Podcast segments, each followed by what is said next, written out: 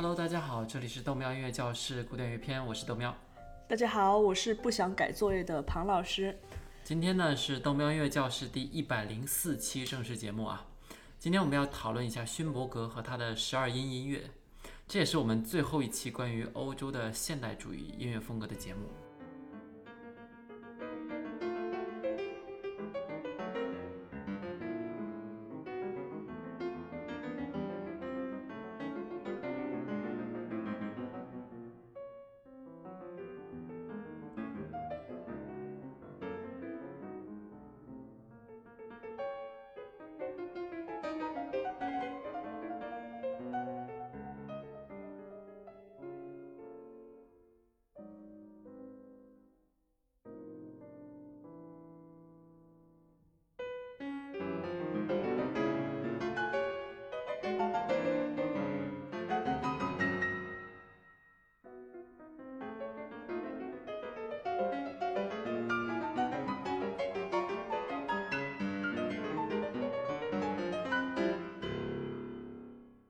看一看时间线啊，我们已经从最开始的中世纪音乐，走到了现在的现代主义，真的是很不容易。是的，我们上次讨论到了，当 Arnold Schoenberg 创作出来无调性音乐之后，他也创造出了一系列的问题。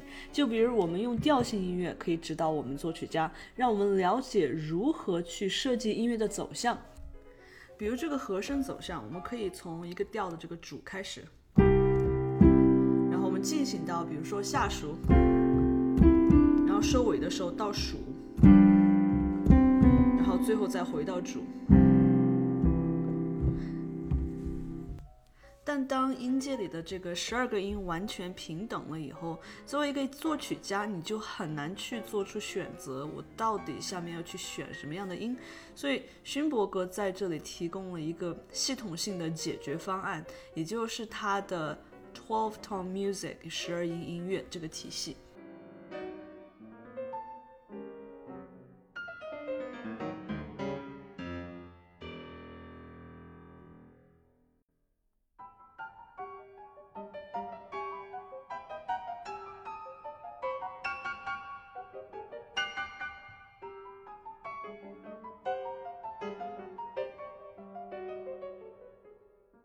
之所以它叫这个名字呢，因为它用了半音音阶里面的每一个音，一共十二个音。这十二个音的这个音乐也叫做序列音乐 （serial music），就是因为这十二个音是按照一定的顺序排列出来的。听起来有点绕啊！啊，那是。那首先，豆喵半音音阶里面是不是有十二个音呢？啊，对对对，十二个音，这个我知道。啊，那我给你弹一下这十二个音哈。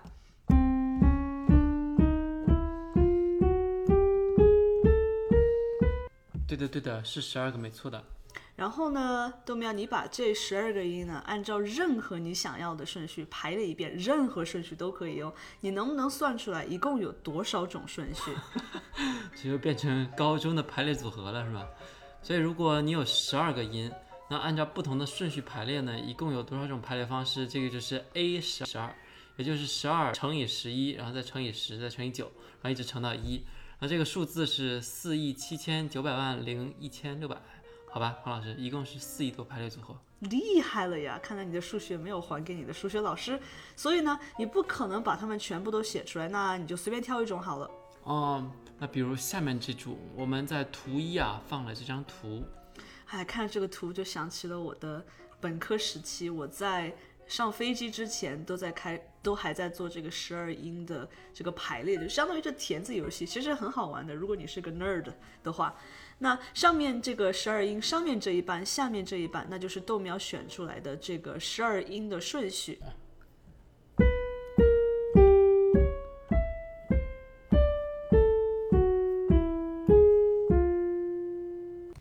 哎，这就结束了啊！那看起来还挺简单的。就是选一个顺序，然后演奏出来不就行了吗？哎，不要高兴的太早，这只是一个开始，算是由豆苗女最初决定了一个音乐作曲的基本原则，也就是这个正序排列。我这么厉害吗？然后呢，为了刺激一点，这个序列还可以逆向被演奏，就是 reversed，来创作出来一种不一样的这个声音。我们在图二放出这张图和之前反着的一张图，这个序列称之为之前这个正序序列的这个逆行 retrograde。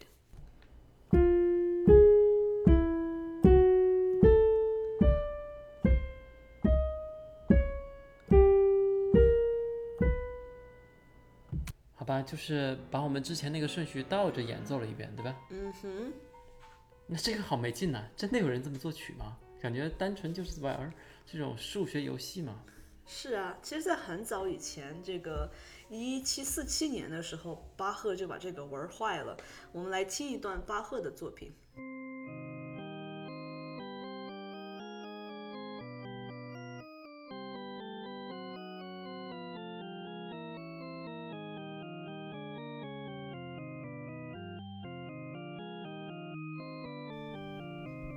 先来看一下图三，就这部作品的谱子，你可以看到这个谱子实线的部分和下面虚线的部分就是完全反过来的。实线部分如果是正序的话，那虚线的部分你就可以说是这个 retrograde 逆行。但是这和正序和呃逆行又同时开始，最后同时结束，这种莫名的一种和谐，我觉得太厉害了。这张图还是需要大家认真看看，才能看出它这个里面的端倪。嗯，我看了很久，终于看出来了，上面下面其实是反过来的，但却是同时演奏的。对，其实很多文艺复兴时期的作曲家也创作过类似的手法。如果他们可以的话，那勋伯格也是可以的呀。那还有别的吗？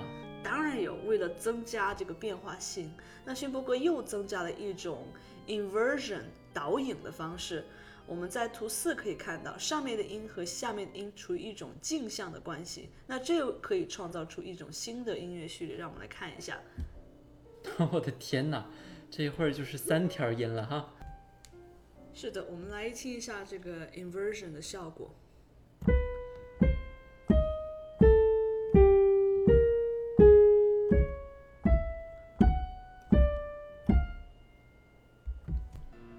好吧，那的确这个，那是不是还应该有第四个？是的，那最刺激的在后头。如果你把这个呃 inversion 和刚才这个 retrograde 放在一起，那就变成了就是我们的图五了，retrograde inversion。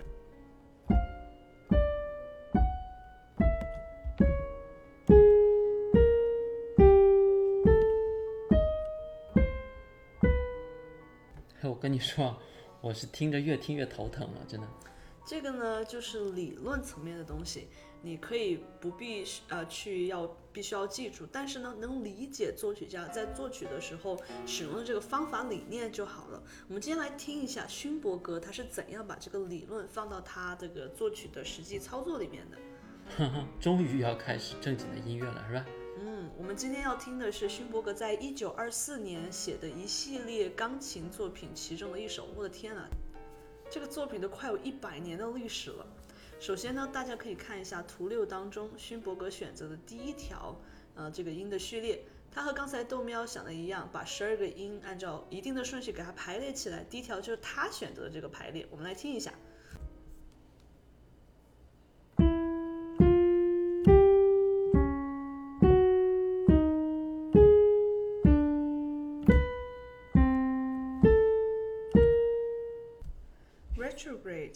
是第二条，我们听一下。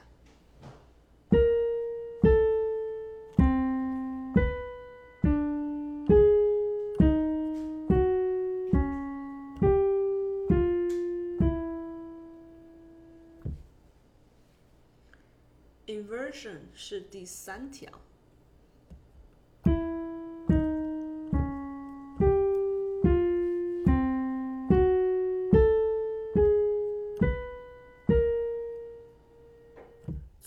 是 retrograde inversion。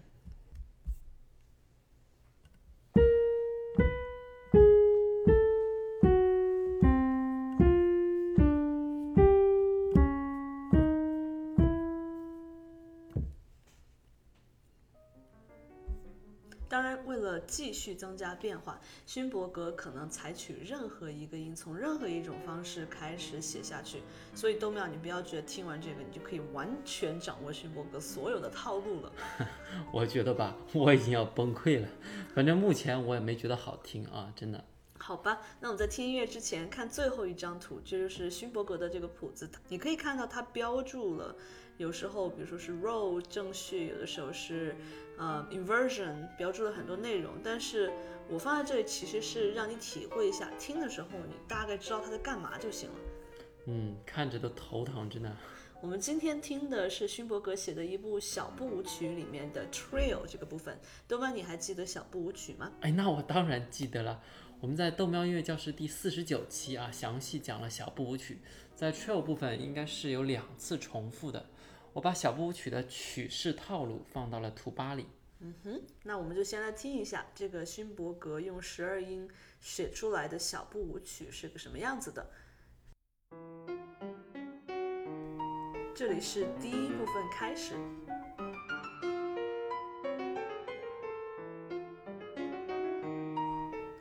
然后重复了一遍。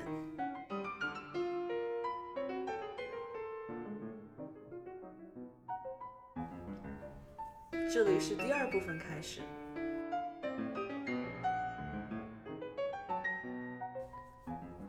第二部分重复。Oh my god，庞老师，我们不听了啊！本来以为听音乐呢心情会好一点，但是听了这个感觉真的要崩溃了，太重要，这只是短短的一小段呢。勋伯格可是用十二音写出了三个小时的歌剧啊，名字叫《摩西与亚伦》。我觉得免费送票，我可能都不想去听，真的。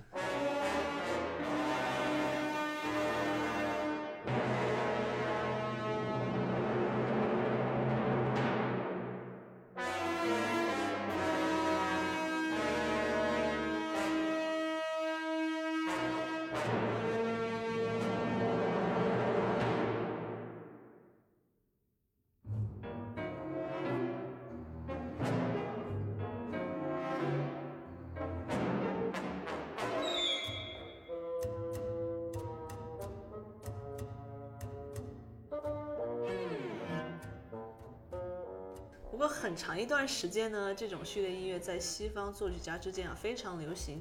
斯特拉文斯基和我们未来要讲到的这个阿伦科普兰都用了十二音音乐的作曲方法。大概在一九七零年左右，这种作曲方式突然就过气了。而且对于大多数听众来说啊，十二音音乐从来也没有让他们真正喜欢过。至于为什么在一九零零年前后迅速出现像斯特拉文斯基和勋伯格这样的作曲家呢？一部分原因啊，是因为那个时候欧洲和美国出现了社会的动荡，第一次世界大战蓄势待发，在爆发之前呢，社会上已经出现了各种反抗的情绪，而一战出现在一九一四年，四年内九百万士兵战死沙场，而两万七千法国步兵在一天之内啊，在一场战争之内就全死了，当时的这些知识分子啊，被这种大屠杀都震惊了。他们原本看到的这种艺术呢，应该是特别理想主义的、多愁善感的、浪漫的，但是居然有人能够一边看着爱，一边讲着美，一边又在大规模的杀人搞破坏。对于这些作家、画家还有音乐家来说啊，这种对于古典元素的排斥，变成了焦虑和歇斯底里，进而在各个方面都出现了对于传统的反抗。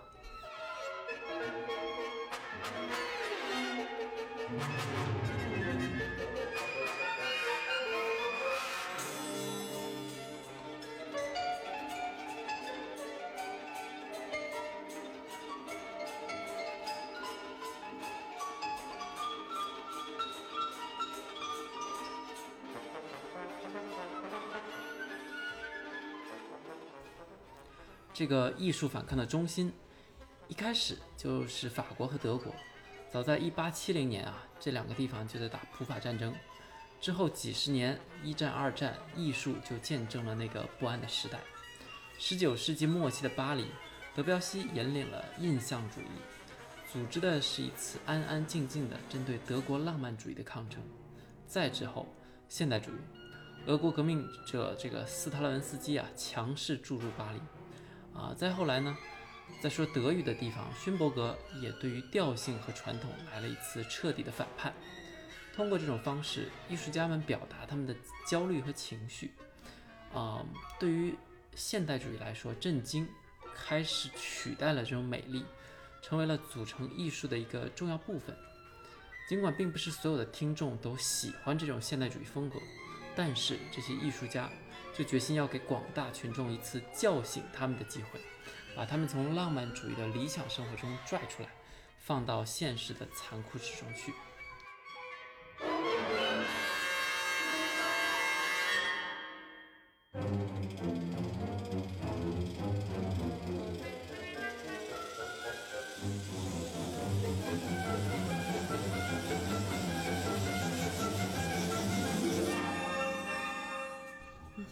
尽管最后啊，听众们还是会用口袋里的钱投票，让勋伯格十二音这个音乐逐渐呢，他就退出历史舞台。勋伯格对于大众不喜欢他的艺术有一个非常哲学的回答，他说：“这个艺术。”如果这是艺术的话，那么它就不是为所有人准备的。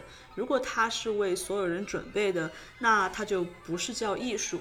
那我在勋伯格中心呃待的一个月的时候，就大概听了很多关于他的一些小故事、小传记，没有被写出来的，就发现勋伯格太有钱了。所以呢，嗯，做艺术。比较两种极端吧，一种就是我们说的 starving artist，那就是穷到死也要做艺术；要么就是非常有钱，他有钱有闲，然后他也不 care 别人到底喜不喜欢他的东西，就这样一直做下去。嗯 这样子比较硬气啊。中世纪后期呢，西方音乐的基石都建立在这个和谐和弦打主上面的。毕竟作曲家他的确会使用一些不协和和弦，但是最终他是会到大和谐。大和谐，就比如说，呃，大家看电影也喜欢这个 happy ending 一个道理。就比如说，一个和弦从这个数，然后解决，然后就非常皆大欢喜。但是呢，现代主义作曲家就打破了这些限制，不协和和弦也就直接可以突破这个传统的限制，用来惊醒那些还没有警觉的听众们。